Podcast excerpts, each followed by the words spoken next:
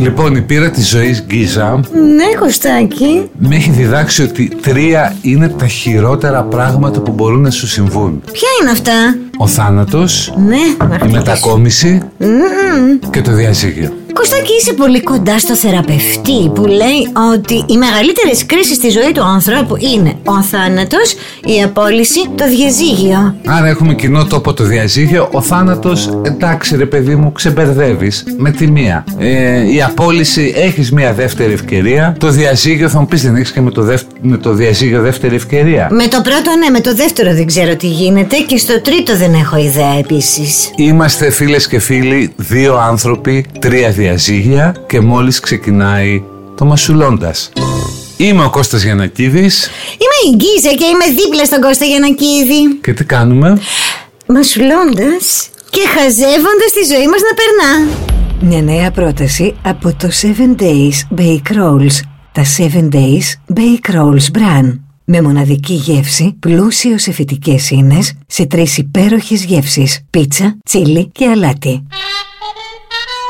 Και σήμερα είπαμε τρώγοντας bake rolls να αξιοποιήσουμε την προσωπική μας εμπειρία και να συζητήσουμε για το διαζύγιο.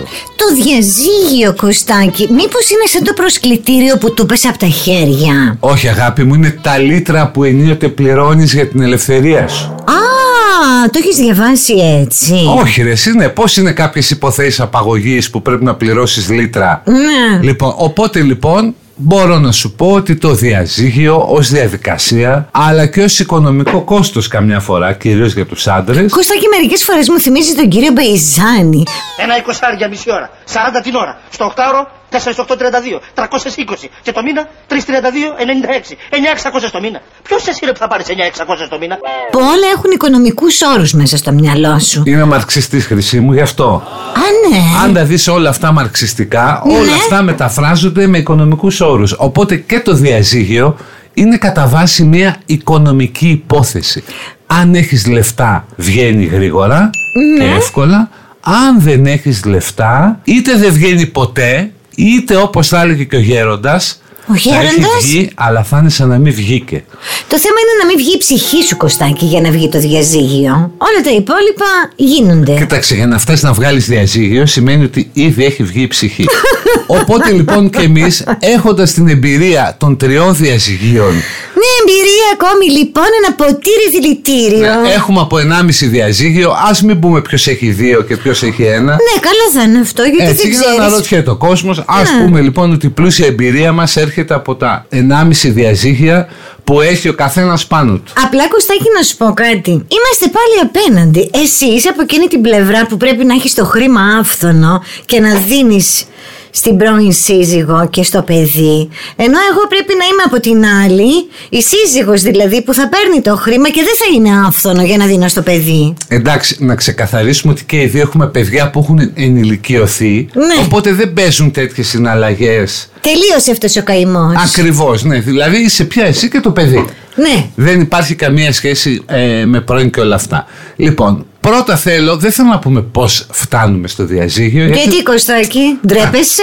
Όχι, ρε Μην παιδί. ντρέπεσαι, δεν είναι τροπή. Θα είναι πιο εύκολα βάλουμε ακούσουμε ένα καψουροτράγουδο ή ένα κομμάτι χωρισμού και περιγράφονται πάρα πολλά. Πιστεύεις δηλαδή ότι ο έρωτας τελειώνει με το διαζύγιο. Ο έρωτας με αυτόν που χώρισες, ναι, εννοείται. Ότι έχει τελειώσει με το διαζύγιο. Είναι πολύ Το δύσκολο. Ναι. διαζύγιο δηλαδή είναι η σφραγίδα ότι τελείωσε ο έρωτάς σου γι' αυτόν. Καλά τώρα πλάκα, με κάνεις τα αυτονόητα λέμε. Εννοείται ρε παιδί μου ότι όταν πας για διαζύγιο, Ναι. όταν λες διαζύγιο, όταν βγαίνεις και φωνάζεις σαν ποιον, δεν θυμάμαι ποιος φώνασε Ο διαζύγιο. Γιώργος Κωνσταντίνου. Ε, Ο Γιώργος Κωνσταντίνου σε εκείνη την ταινία. Όταν Η δε βγαίνεις γίνει έτσι, να φοβείται τον άντρα. Ναι. Δεν υπάρχει έρωτας σε εκείνη τη στιγμή. Στην καλύτερη περίπτωση υπάρχει ένα μικρό μίσος και θέλεις να ξεμπερδεύεις. Το διαζύγιο είναι μια διαδικασία που θα σου βγάλει το χειρότερό σου εαυτό. Φοβάμαι Κωστάκη ότι το διαζύγιο δεν θα υπήρχε αν δεν υπήρχε το κεφάλαιο γάμος. Ο γάμος είναι αυτός που τα σκότωσε όλα. Εννοείται ρε συγκίσα, ούτε θα υπήρχε θάνατος αν δεν υπήρχε ζωή με αυτή τη λογική. Ναι, θέλω να πω γιατί είναι ανάγκη να παντρευόμαστε. Αφού έτσι και αλλιώς θα καταλήξουμε στο διαζύγιο. Διότι είναι μια αναγκαστική συνθήκη κοινωνικής συνοχής προκειμένου να διατηρείται σε εύρυθμη λειτουργία το βασικό, το πρωταρχικό κοινωνικό κύτταρο που είναι η Αγία Οικογένεια. Ελληνική κυρίως. Ε- Ελληνική, βέβαια ταυτοχρόνως, και τώρα θα μιλήσω λίγο σοβαρά, Ναι, η οικογένεια μπορεί να είναι το πρωταρχικό κύτταρο της κοινωνίας, αλλά. είναι όμως και η θερμοκοιτίδα κάθε κοινωνικής παθογένειας. Μες στην καρδιά μου μιλάς το Κωστάκι. Λες για αυτές τις τοξικές σχέσεις. Οτιδήποτε, οι σχέσεις ανάμεσα στους γονείς και στα παιδιά, το πώς μεγαλώνουμε τα παιδιά, το πώς τα κακομαθαίνουμε, όλα αυτά είναι προϊόν της οικογένειας, αλλά δεν γίνεται αλλιώς να λειτουργήσει η κοινωνία. Και εγώ θα προτιμούσα να λειτουργεί αλλιώς. Να υπογράψει ένα συμβόλαιο για κάποια χρόνια, Ναι. το οποίο να πεις θα το ανανεώσω μετά από 7 χρόνια να ανανεώνεις για άλλα Ξέρεις πέντε. ότι αυτό είναι μια πρόταση που έχει γίνει στο Γερμανικό Κοινοβούλιο. Ναι. Κάποιο κόμμα έχει πει πως ο γάμος τελειώνει στα 12 χρόνια. Θα πρέπει υποχρεωτικά οι σύζυγοι να παίρνουν διαζύγιο και αν θέλουν να συνεχίσουν, να συνεχίσουν. Και ξέρεις γιατί το πρότειναν αυτό. Γιατί τους κοστίζει πάρα πολύ το κεφάλαιο γάμος σε ασθένειες. Και έτσι λένε πως είναι καλύτερα στα 12 χρόνια που γίνεται αυτός ο κύκλος να χωρίζουν αυτοί οι δύο, να απελευθερώνονται από ότι η ασθένεια τους καταδιώκει και να γλιτώνει και το κράτος βέβαια. Ναι, ή το άλλο θα ήταν να τροποποιηθεί πλήρως ο θεσμός του γάμου και να λύνεται πολύ πιο εύκολα. Θα μου πεις τώρα δεν είναι το νομικό το εμπόδιο για να λύσεις ένα γάμο. Είναι το συναισθηματικό, το πρακτικό και το οικονομικό. Και καμιά φορά αυτή η κατάρα, τα Ναι. παιδιά, να μείνουμε μαζί για τα παιδιά. Και στην περίπτωση που δεν υπάρχουν τα παιδιά αλλά αυτοί οι δύο δεν μπορούν πια, τι γίνεται. Ναι, και πάλι. Και Νομίζεις ότι και σε εκείνη την περίπτωση το διαζύγιο είναι βόλτα στην ακροθαλασσιά. Κοίταξε, υπάρχουν δύο έννοιες. Ναι. Ο ένας είναι ο χωρισμός, ο άλλος είναι το διαζύγιο. Ναι. Αυτά δεν ταυτίζονται πάντα. Δηλαδή, Διότι στο ποια είναι η δια- διαφορά. Άλλο ρε παιδί μου στο χωρισμό Ναι. που λέει ο λόγος του πετάς και τα ρούχα από το παράθυρο και φεύγει έξω. Μια φορά το είχα δει αυτό Κωστάκι, ήμουν παιδί και μια γυναίκα άρχισε να πετάει τα ρούχα του συζύγου της στη- από τον μπαλκόνι στον κήπο και μου φάνηκε, πώς να σου πω, σχεδόν τρομακτικό. Όταν μεγάλωσα όμως, πάρα πολύ γούσταρα να είμαι αυτή η κυρία.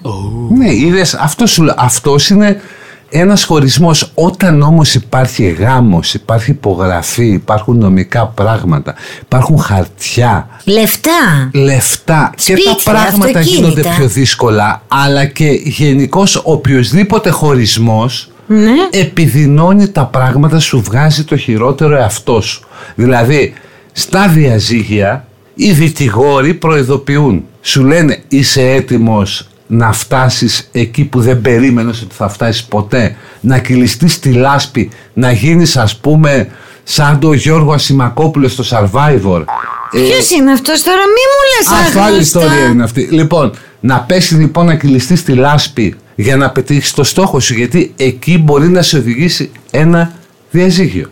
Ο στόχος ποιος είναι στο διαζύγιο Κωστάκι δεν είναι να απελευθερωθείς από αυτό που νιώθεις ότι σε πνίγει καθημερινά. Κοίταξε, ο βασικός στόχος στο διαζύγιο είναι ναι, να απελευθερωθείς, να ξαναζήσεις, να ξαναζήσουν και οι δύο σαν άνθρωποι. Ναι. Γιατί τότε τρώγονται σαν άγρια θηρία όταν έρχεται εκείνη η στιγμή, αφού έχουν κάνει τα πάντα για να φτάσουν σε εκείνη τη στιγμή του διαζυγίου. Είναι ένα από τα κατανόητα της ανθρώπινης φύσης. Δεν μπορώ να το καταλάβω, γιατί εκεί πέρα βγαίνουν εγωισμοί. Πόσοι εγωισμοί υπάρχουν δηλαδή στον άνθρωπο. Θέλω να με διδάξεις αυτή τη στιγμή με την εμπειρία σου Κωστάκη και να με βοηθήσεις να καταλάβω μερικά πράγματα. Γιατί οι άντρες είστε τόσο κακοί όταν παίρνετε διαζύγιο. Εγώ θα έλεγα το αντίθετο. Οι γυναίκες είναι κακές, ειδικά όταν υπάρχει παιδί. Θα φτάσουμε σε αυτό μετά. Ναι. Αλλά ειδικά τώρα και μην τρελαθούμε και δεν θα το παίξω πολιτικά ορθώς. Ναι, ναι. Και ας με καταγγείλουν οι φεμινίστε. Ναι, ναι. Με έχει ξανακαταγγείλει και όλα στο κίνημα. Ναι, είμαι σεξιστής. Το κίνημα αλλαγής μη σε καταγγείλει. Τα Όχι, υπόλοιπα το δεν κίνημα πειράζει. Ναι, είμαι σεξιστής με έχει καταγγείλει μία φορά. Υπάρχει κίνημα ναι, είμαι σεξιστής. Σελίδα στο Facebook. Α, Και με είχαν καταγγείλει μία φορά. Ναι. Και έγιναν Ότι είσαι σεξιστής. Ναι, έγιναν και 500 κοινοποιήσει και όλα σε αυτό το πράγμα. Επειδή είχα πει ότι βρίσκω αντιαισθητικό το δημόσιο θυλασμό. αχ, σε παρακαλώ, μην Ομαδικό. αρχίζουμε. Τον είχα Ναι. πει αντιαισθητικό και γραφικό μάλλον. Ναι. Τον ομαδικό θυλασμό, διότι κανένας δεν σε εμποδίζει να θυλάσεις. Ναι. Λοιπόν. Τώρα πάλι μην βγούμε εκτός θέματος. Μην βγούμε Η εκτός έκθεση θέματος. είναι διαζύγιο. Λοιπόν, η έκθεση είναι διαζύγιο. Είμαστε, έχουμε λοιπόν από 1,5 διαζύγιο καθένας στο τραπέζι και θα ήθελα να βάλουμε κάτω την εμπειρία μας Μια και να πούμε εμπειρία ακόμη λοιπόν. Ένα ποτήρι δηλητήριο, Κωστάκη. Αυτή είναι η εμπειρία μου. Και στη μία και στην άλλη περίπτωση. λοιπόν ναι και να πούμε τι μας δίδαξε το, το διαζύγιο, τι μάθαμε από το διαζύγιο Ένα πράγμα έχω μάθει. Δεν πρέπει κανείς να παντρεύεται. Ναι. Όλα τα υπόλοιπα είναι, πώς να σου πω, χαμένα λεφτά, πεταμένα λεφτά. Κοίταξε, ναι, ειδικά αν έχεις κάποιες νομικές προστριβές. Δηλαδή, αν όμως συζείς με κάποιον για πολλά χρόνια, Ναι. είναι περίπου τελικά το ίδιο πράγμα. Ξανά Δηλαδή, έχεις παντρευτεί, αυτό ναι, εννοείς. Υπάρχουν Ναι. οικονομικές ε, εκκρεμότητες, ε, υπάρχει το θέμα των πραγμάτων. Υπάρχουν Ότι κάνουμε τα συναισθηματικές πράγματα. εκκρεμότητες. Συναισθηματικές Εκείνα τα λόγια που δεν υπόθηκαν και εκείνα που υπόθηκαν. Ναι, και βέβαια υπάρχουν πολλές περιπτώσεις διαζυγίου. Ας πούμε, η πρώτη βασική περίπτωση διαζυγίου είναι το «σε αφήνω γιατί βρήκα άλλην άλλον». Ναι. Αυτή είναι η πολύ δύσκολη περίπτωση διαζυγίου για αυτόν που μένει πίσω. Όχι για αυτόν που φεύγει. Και αυτός που φεύγει έχει ένα πρόβλημα, δηλαδή θα πρέπει να ξαναστήσει τη ζωή του από την αρχή, αλλά αυτό ας πούμε ότι παίρνει διάθεση και όρεξη το αντιλεί από τον καινούριο σύντροφο.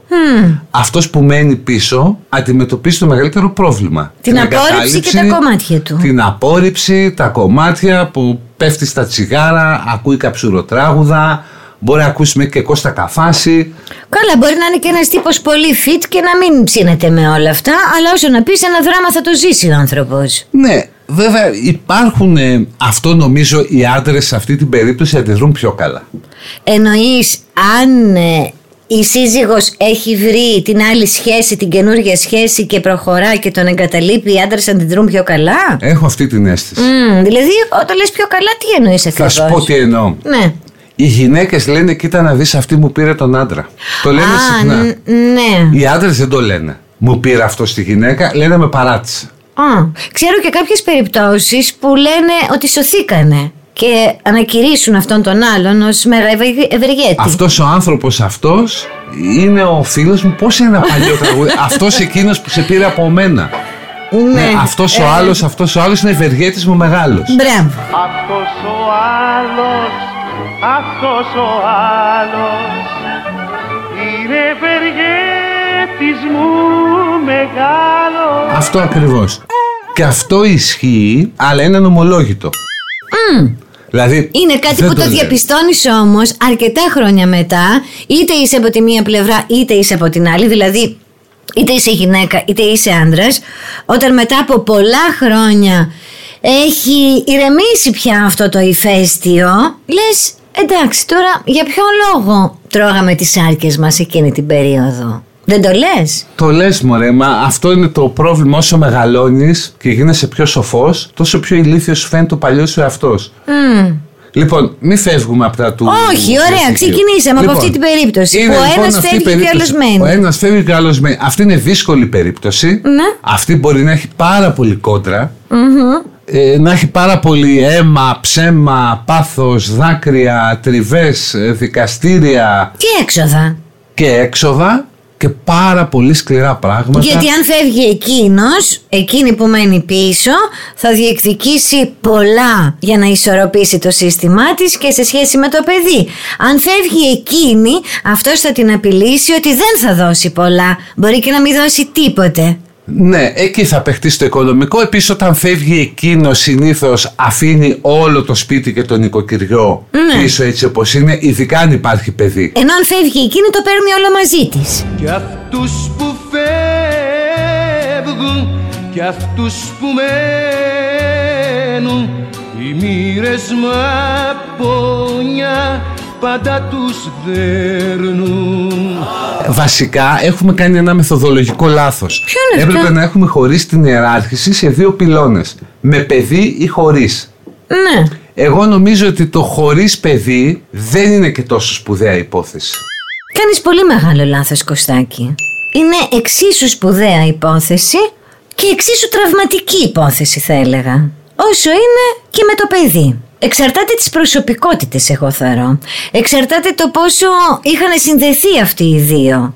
Εξαρτάται από το πόσο στα αλήθεια θέλουν να χωρίσουν και από το πόσο τελικά είναι αποφασισμένοι να χωρίσουν. Σε αυτές τις περιπτώσεις μοιάζει μερικές φορές να είναι ο ένας από τους δύο που το θέλει περισσότερο και ο άλλος απλά είναι αυτός που κινεί τη διαδικασία. Μοιάζει κάπως άνισο και δυσνόητο, αλλά στην πραγματικότητα έτσι γίνεται. Δύο άνθρωποι που δεν έχουν παιδί δεν έχουν, πώς να σου πω, άλωση.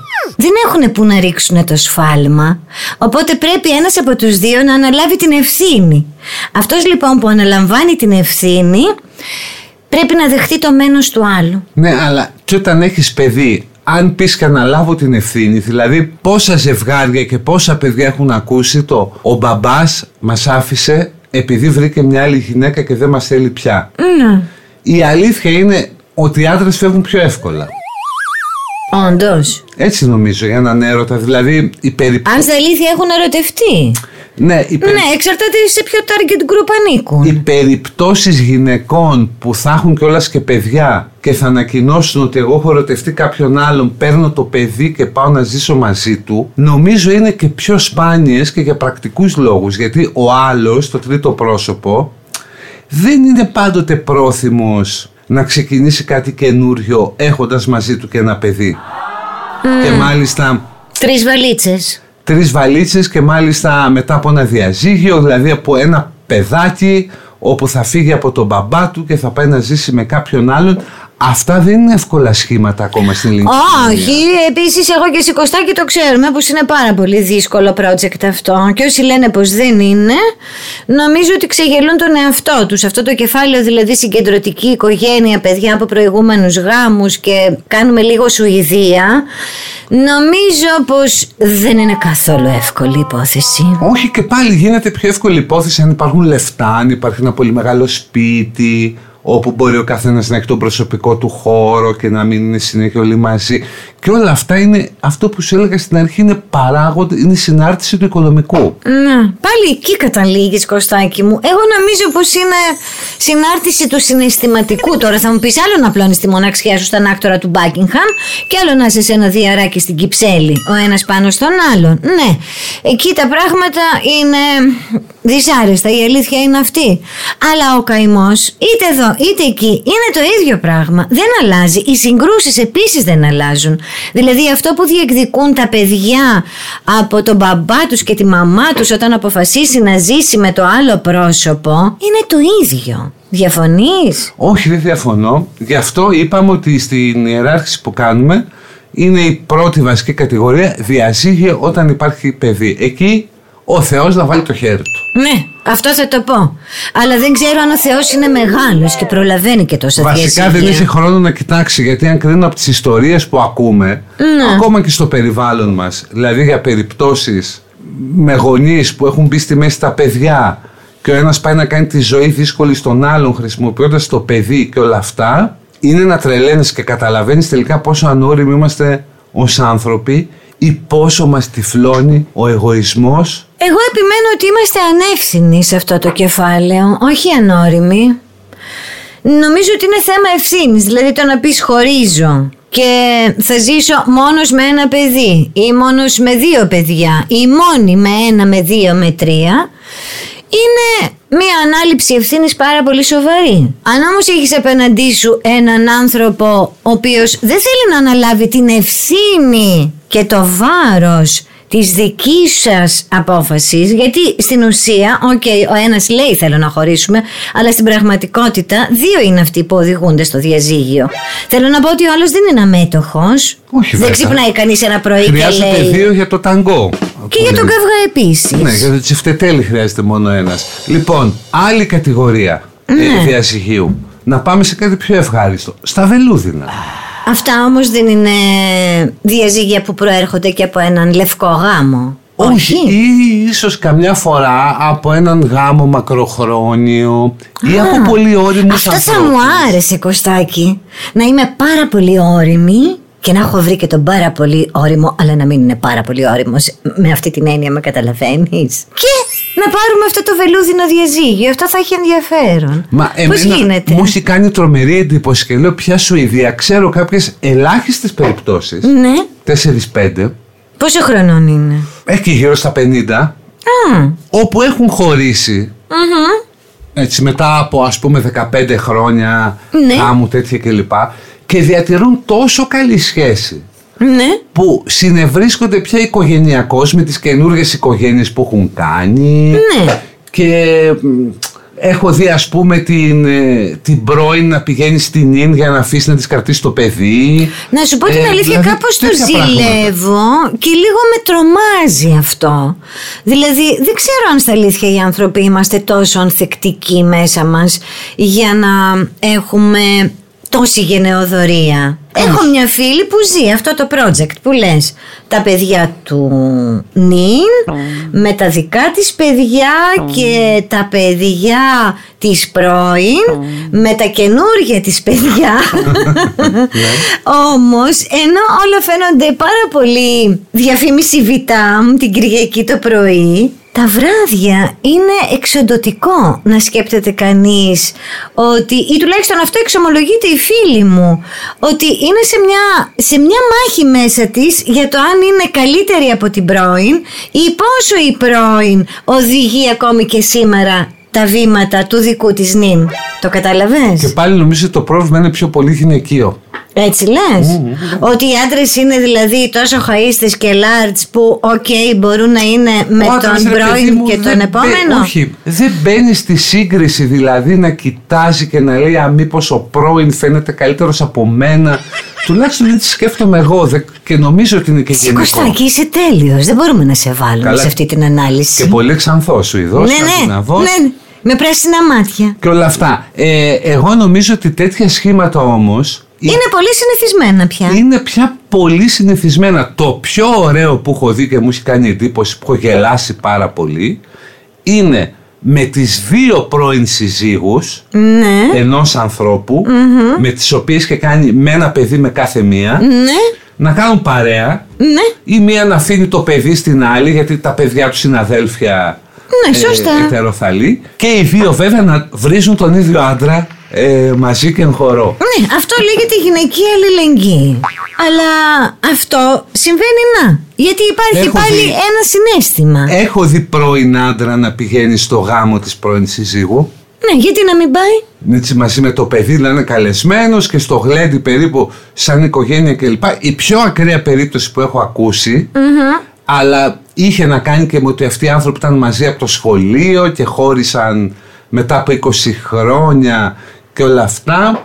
Πρώην σύζυγος να την πάει νύφη Α, και να τη δώσει στο... τη συνοδεύει δηλαδή στην Ναι, να τη- να τη εκκλησία. συνοδεύσει νύφη ελείψη μπαμπά. Μμμ, ωραίο και αυτό. Που σημαίνει όμως έχουμε γίνει κάπως αδέλφια πια. Ακριβώς.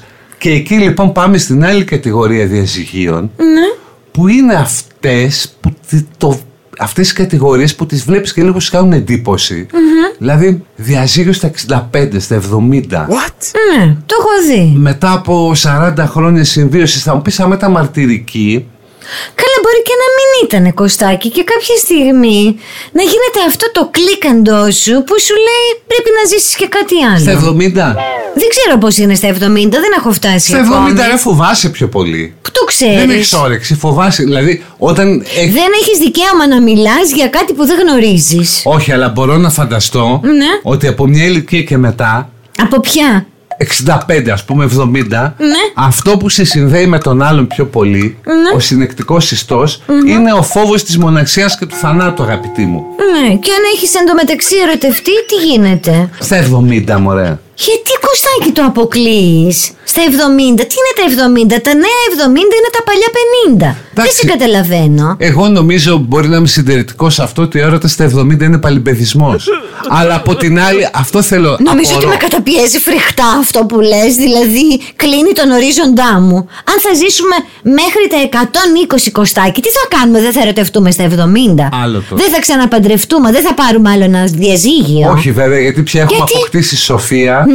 και ξέρουμε πόσο της ταλαιπωρία είναι όλα αυτά. Α, Ναι, αλλά η πίστη, η αγάπη και η ελπίδα τι θα γίνουνε, Κωστάκη, θα Α. μείνουν ματαιωμένες. Όχι, γιορτάζουν το Σεπτέμβριο με τη Σοφία. Οι άνθρωποι που χωρίζουν Ναι. μετά από 40 χρόνια γάμου. Σε αυτό στέκομαι με κάποιο δέος Γκίζα. Διότι μετά από 40 χρόνια, αν η ζωή σου είναι κόλαση, θα ήταν και στα 30 γιατί δεν χώρισες τότε. Στέκομαι με δέος προς τα σε αυτό. Ο άλλος είναι προέκταση του εαυτού σου. Εννοείστε και σε με δέος μπροστά στον άνθρωπο που παίρνει αυτή την απόφαση να χωρίσει. Ναι, είναι το αρκουδάκι με το οποίο κοιμάσαι το βράδυ. Ναι. Και όμως έχω μια θεία που στα 60 της χώρισε. Ναι, ναι. Η θεία μου η Κατίνα με το θείο μου το Βαγγέλη. Ήτανε μαζί από 14 ετών και στα 60 τους χωρίσανε. Τι να πω, μου κάνει πολύ μεγάλη εντύπωση αυτό. Ναι, αλλά συνεχίσανε Τα 60 τη ζωή είναι οκ τους. η ηλικία. Αλλά ποια Στα δεν 60 είναι. λες μπορώ να κάνω πράγματα. Εγώ σου λέω όταν βλέπω στα 70 θυμάμαι ένα επεισόδιο των ε, Αρδίλα Ναι. που πηγαίνουν στο δικηγόρο δύο πολύ ηλικιωμένοι Ναι. και ζητούν διαζύγιο. το ξέρεις. Όχι, δεν το ξέρω, αλλά. Και Να σου Ε, λέει πω ο δικηγόρος κάτι. πόσο χρονών είστε. Και λέει ο παππούς ε, 95. Ναι. Λέει ρωτάει τη η γιαγιά εσείς πόσο είστε. 89. Και λέει γιατί ζητάτε διαζύγιο τώρα. Περιμέναμε να πεθάνουν τα παιδιά. Ήταν η απάντηση. Άλλο Που και αυτό. σημαίνει ότι δεν μπορούσαν να το πούνε στα παιδιά τους και αυτό είναι κάτι πάρα πολύ βασικό. Πολλοί άνθρωποι μένουν αναγκαστικά γιατί δεν τολμούν να πούν στα παιδιά του. Ε, Κρίμα, στο τέλος φτάνεις να μισείς το παιδί. Ναι, είδε. Άσχημο και αυτό πάρα πολύ. Διότι φτα- θα γυρίσεις κάποτε και θα του πεις ότι εγώ για σένα Ναι. έφαγα τόσα χρόνια από τη ζωή μου. Παιδιά, μην το κάνετε αυτό. Ε, Κωστάκη, μπαίνοντας- θέλω να πεις ότι το να παίρνει κανείς ένα διαζύγιο είναι σαν τη μεγάλη έξοδο Rita Hayworth του team, ε, πώς λέγεται ο τύπος, ο Tom Robbins. Ναι. που βγαίνει από αυτό το τούνελ καθαρός και κάνει μια καινούρια αρχή. Ναι, αλλά μπορεί να έχεις βγει και τόσο λερωμένος και πληγωμένος. Δηλαδή το διαζύγιο είναι πένθος. Κανονικό. Δεν το Λοιπόν, συζητάμε αυτό. Είναι κανονικό. Γι' αυτό, Γι' αυτό τώρα... και πρέπει να θρυνεί κανείς. Για κάμποσο καιρό. Ακριβώς. Λοιπόν, μια και τώρα βαίνουμε προς το τέλος του podcast για να τσακίσεις πάλι τα bake rolls κάθε φορά το ίδιο πράγμα. Ναι. Κάπου πρέπει να έχω κι εγώ να καταφύγει ο Κωστάκης. Σωστό. Λοιπόν, τι μας δίδαξαν τα τρία διαζύγια μας.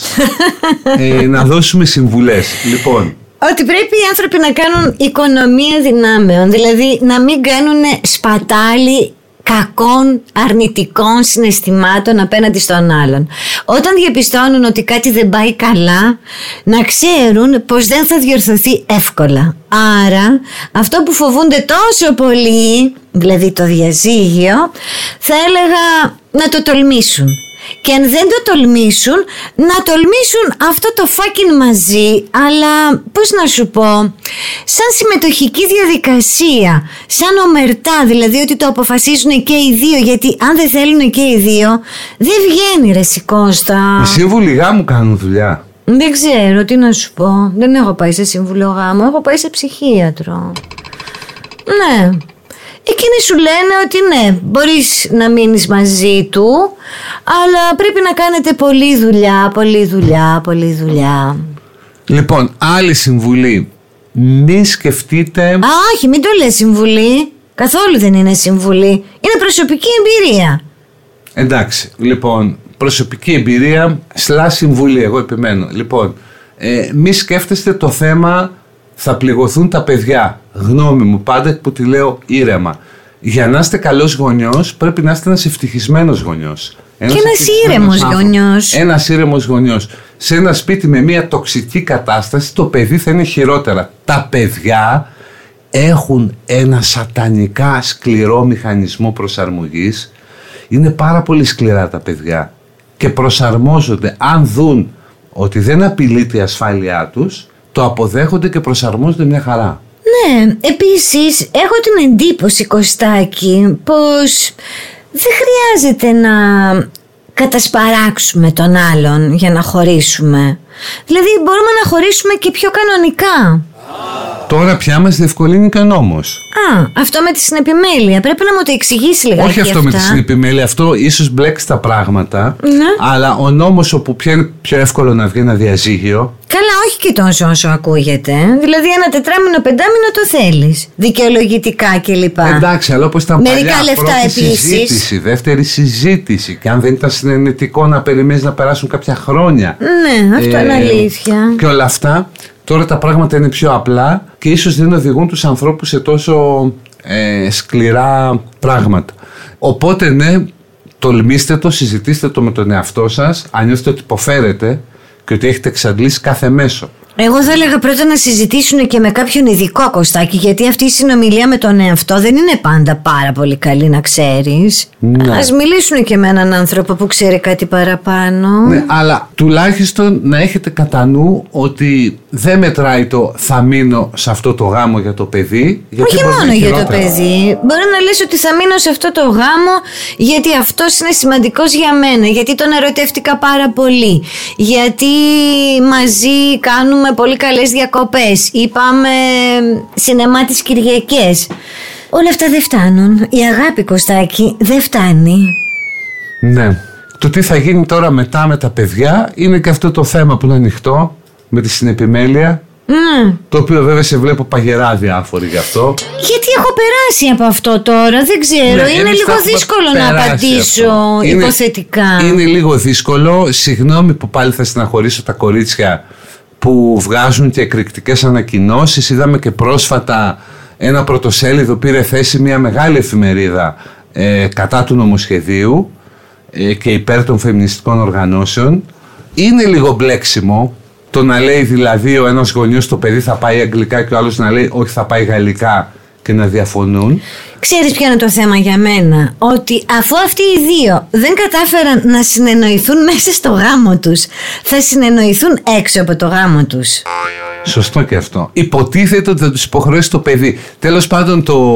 αυτό με τη συνεπιμέλεια δημιουργεί τις προποθέσει ώστε οι άνθρωποι να είναι πιο συνενετικοί και πιο διαλλακτικοί και να βάζουν στην άκρη τον εγωισμό τους γιατί προέχει και το καλό του παιδιού και η δική του ηρεμία προκειμένου να είναι σύμφωνοι με τον άλλον. Και Είναι το επειδή- να μεγαλώνεις ένα παιδί Είναι ένα project ολόκληρο Αν συνεργάζεσαι με τον άλλο σίγουρα είναι καλύτερα Αν είναι να είσαι συνέχεια στην αντιδικία και στην αντιπαλότητα Δεν είναι χρήσιμο για κανέναν Ας γίνει έτσι Κωστάκη Εγώ θα πω ναι γιατί εγώ- όχι. Και εγώ θα πω στη τελευταία κουβέντα ότι σε όλα αυτά που έχουν να κάνει με γάμο, παιδιά, προσέξτε πρώτα τον εαυτό σας, γιατί αν είστε καλά με τον εαυτό σας, θα είστε καλά και με το παιδί σας και θα κάνετε το καλύτερο γι' αυτό. Αν είστε ένα ναυάγιο και το παιδί θα κολυμπάει σε μια φορτουνιασμένη θάλασσα και δεν θα έχει από πού να πιαστεί. Κωστάκη είσαι ποιητής Δώσ' μου ένα bacon. Φάτα όλα.